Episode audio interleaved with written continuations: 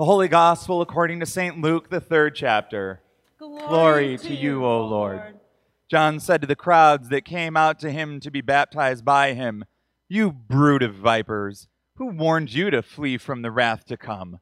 Bear fruits worthy of repentance. Do not begin to say to yourselves, We have Abraham as our ancestor. For I tell you, God is able from these stones to raise up children to Abraham.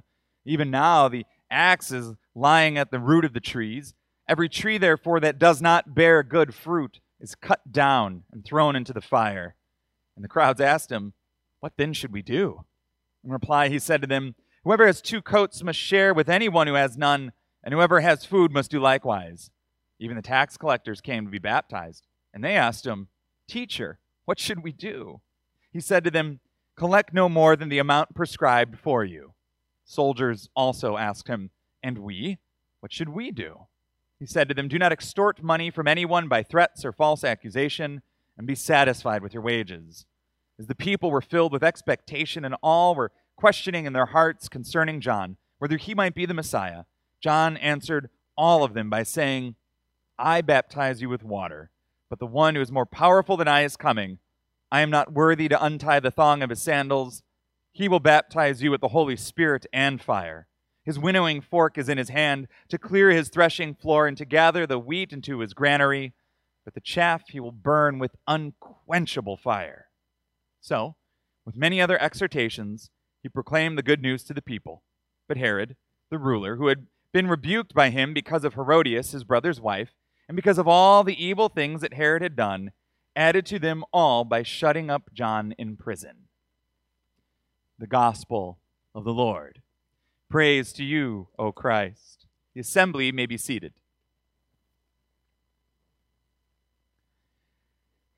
Grace, peace, hope, and joy be to you from God our Creator and our Lord and Savior Jesus Christ. Amen.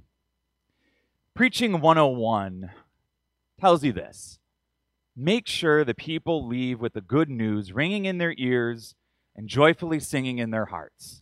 Just make sure that when people hear you preach, they leave knowing what the good news is. As Dr. Ralph Klein used to say, the good news for our bad situation. I love that definition of gospel, the good news for our bad situation. Last week, we heard John give a sermon borrowed quite heavily from Isaiah, and it ended with the words, All the nations shall see the salvation of God. Perfect, right? Just perfect ending with the good news so people know that they are loved as they leave. The problem is this John decides to go off script today. We pick up right where we left off, and he gives a master's course in what not to do when preaching. He starts with these lovely words You brood of vipers, who told you to be here? Well, the answer is he did, but that's neither here nor there, right? And it goes downhill from there the whole image of the axe at the base of the tree. You're going to get cut down unless you change. And even later, he gets to baptism. How could you mess that one up as a preacher? Well, sprinkle in a little bit of apocalyptic language, right? Unquenchable fire and threshing floors. And, well, he screwed that up too, right? John today just is drenched in this really difficult to hear sort of news. And the best part, my favorite part of this text, though, is after he goes through all of these things. He starts with the brood of vipers and works all the way down, and he ends with this line. So, with many exhortations, he proclaimed good news to the people. Yo, okay. As an audience member, I don't know if that's what you just did, but as a preacher, I'm very much interested in taking your course because I didn't know I could do that. I didn't know I could yell at people and call them brood of vipers, but as long as I say the words good news at the end, it's all good, right? So I will be signing up for that continuing ed opportunity this year. But I think, I think, as I sort of walked through this gospel, right, as I made my way through it, I started to understand that the issue here is this that we have to remember good news isn't always easy news.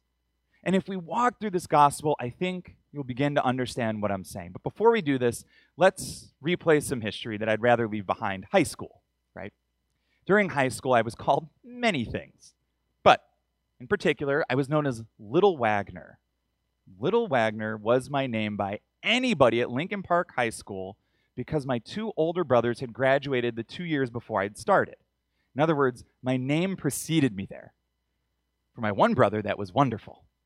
My other brother, who shall remain nameless, but his name rhymes with Christ, uh, is Christian, sorry, um, wasn't so good. Let's put it that way, right? so I'd walk into the room and they'd see the name Wagner and I'd get the look. And then I'd have to do this thing, right? Where I'd start to play through my head is which look is that? Am I going to have to disassociate myself or am I going to lean full into this because I'm going to get something good out of it, right? I think from time to time we all kind of do that, right? If we have an opportunity, an advantage, we're going to lean into it, right? That's how, in many ways, the world works, for better or worse. Today, the Israelites are doing the same thing. They point back to Abraham and he said, Look, we're descendants of Abraham. We're children of Abraham. We have a name. And therefore, we don't have to worry so much about the wrath of God. And yeah, we're not terribly interested in that whole repentance thing, right? Because, look, we're children of Abraham. We've got this. To which John very quickly shakes his head and says, Yeah, no, not how things work. And then John goes on to explain to them look, it's great that you're part of that family tree. It's wonderful that you claim Abraham as your ancestor. But as a branch of that tree, if you don't bear fruit, it doesn't matter. It doesn't matter.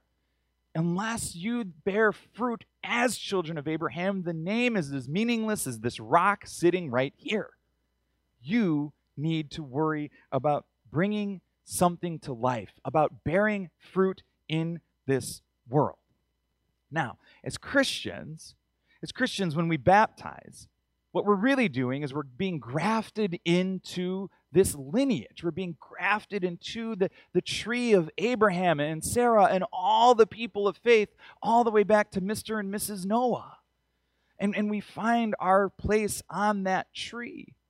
But when we baptize, it's not just getting our name off the naughty list onto the nice list, which this time of year is kind of a big deal, right? It's not about getting your name scribbled in the back of a family Bible that nobody has opened in, in generations, right? And it's not about getting your passport to heaven stamped. When we are baptized, as John reminds us today, we are baptized with fire and the Holy Spirit, something burning in us, a spirit that is centered in maybe hope and peace and joy and love, possibly, but a spirit that calls us into action to bear the very fruit that John alludes to today. And this is our job. And even the liturgy itself says this. When I baptize an individual, I get to this wonderful phrase where after I give the litany of things that we're going to offer, there's a so that, so that you may learn to trust God, to proclaim Christ in word and deed, to care for the world and creation that God made, and work for justice and peace when we are grafted into that family of Abraham and Sarah, it is not the end of our work, but the beginning of a lifelong journey led by the Spirit.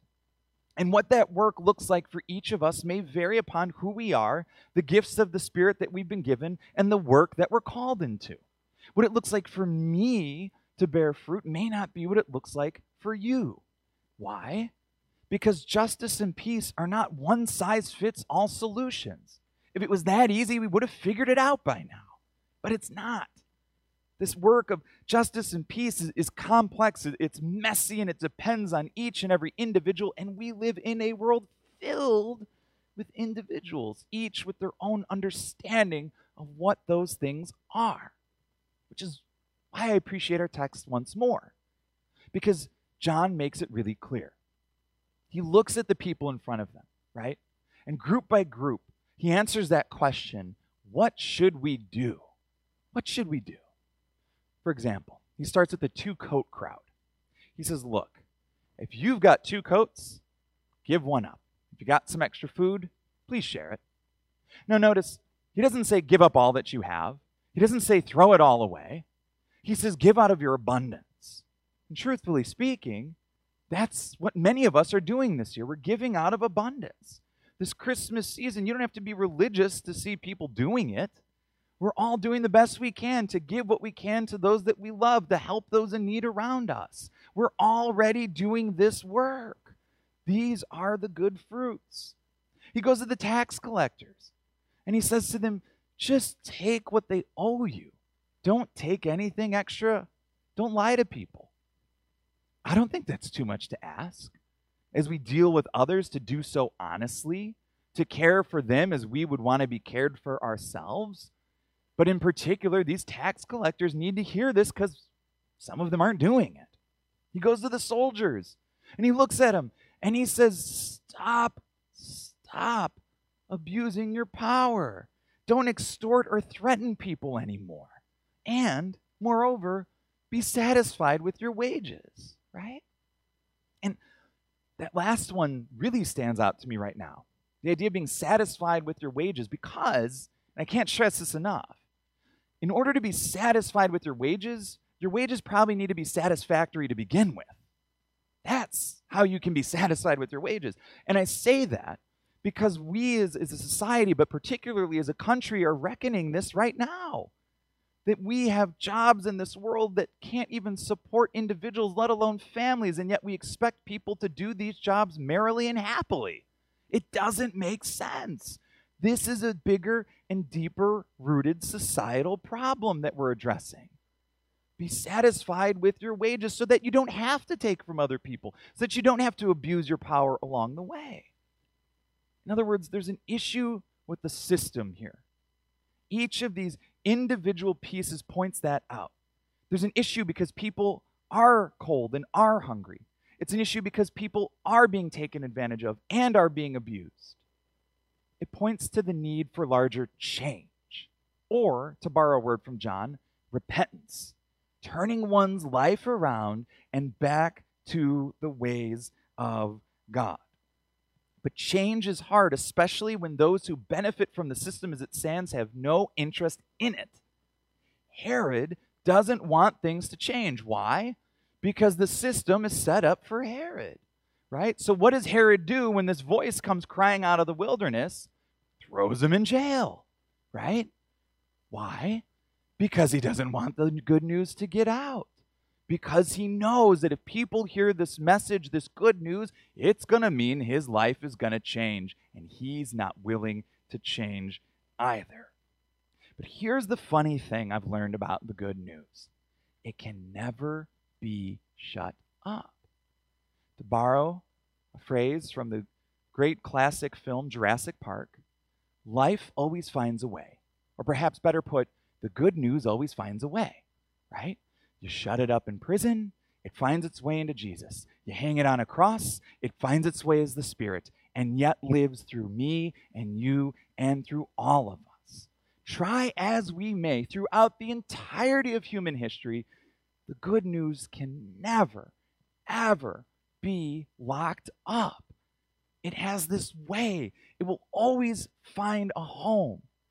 And I think today, what John is saying is it needs to find a home in us. And how do we know that? Because of the way that we treat each other, by the way that we gather as a community and care for one another as a world, working for justice and peace for all. Because this is the truth. Good news is incarnational. Good news is embodied in you, in me, in us, in all that we do each and every day, not just for an hour on a Sunday, but on a Monday morning as well. It is embodied by us. And I think that's really appropriate in this season of incarnation, a season where we are lighting candles patiently, one at a time, waiting for God incarnate to come down and be with us. For Emmanuel, God with us, a God who comes with the fruits of the Spirit, fruits like hope, peace, joy, and love. And I know I know what John offers today doesn't sound like good news. I've thought about yelling at you and calling you broods of vipers, and I decided against it. But I hope you can hear the forcefulness of the message nonetheless. That the good news is ours, it's in us. It's who we were made to be when we were made in God's image, and it's who God is going to be when God comes to us once more in a few weeks. So, with that, I hope you can take that good news out into the world because it would do us no good if we shut it up within this room and this room alone. Thanks be to God. Amen.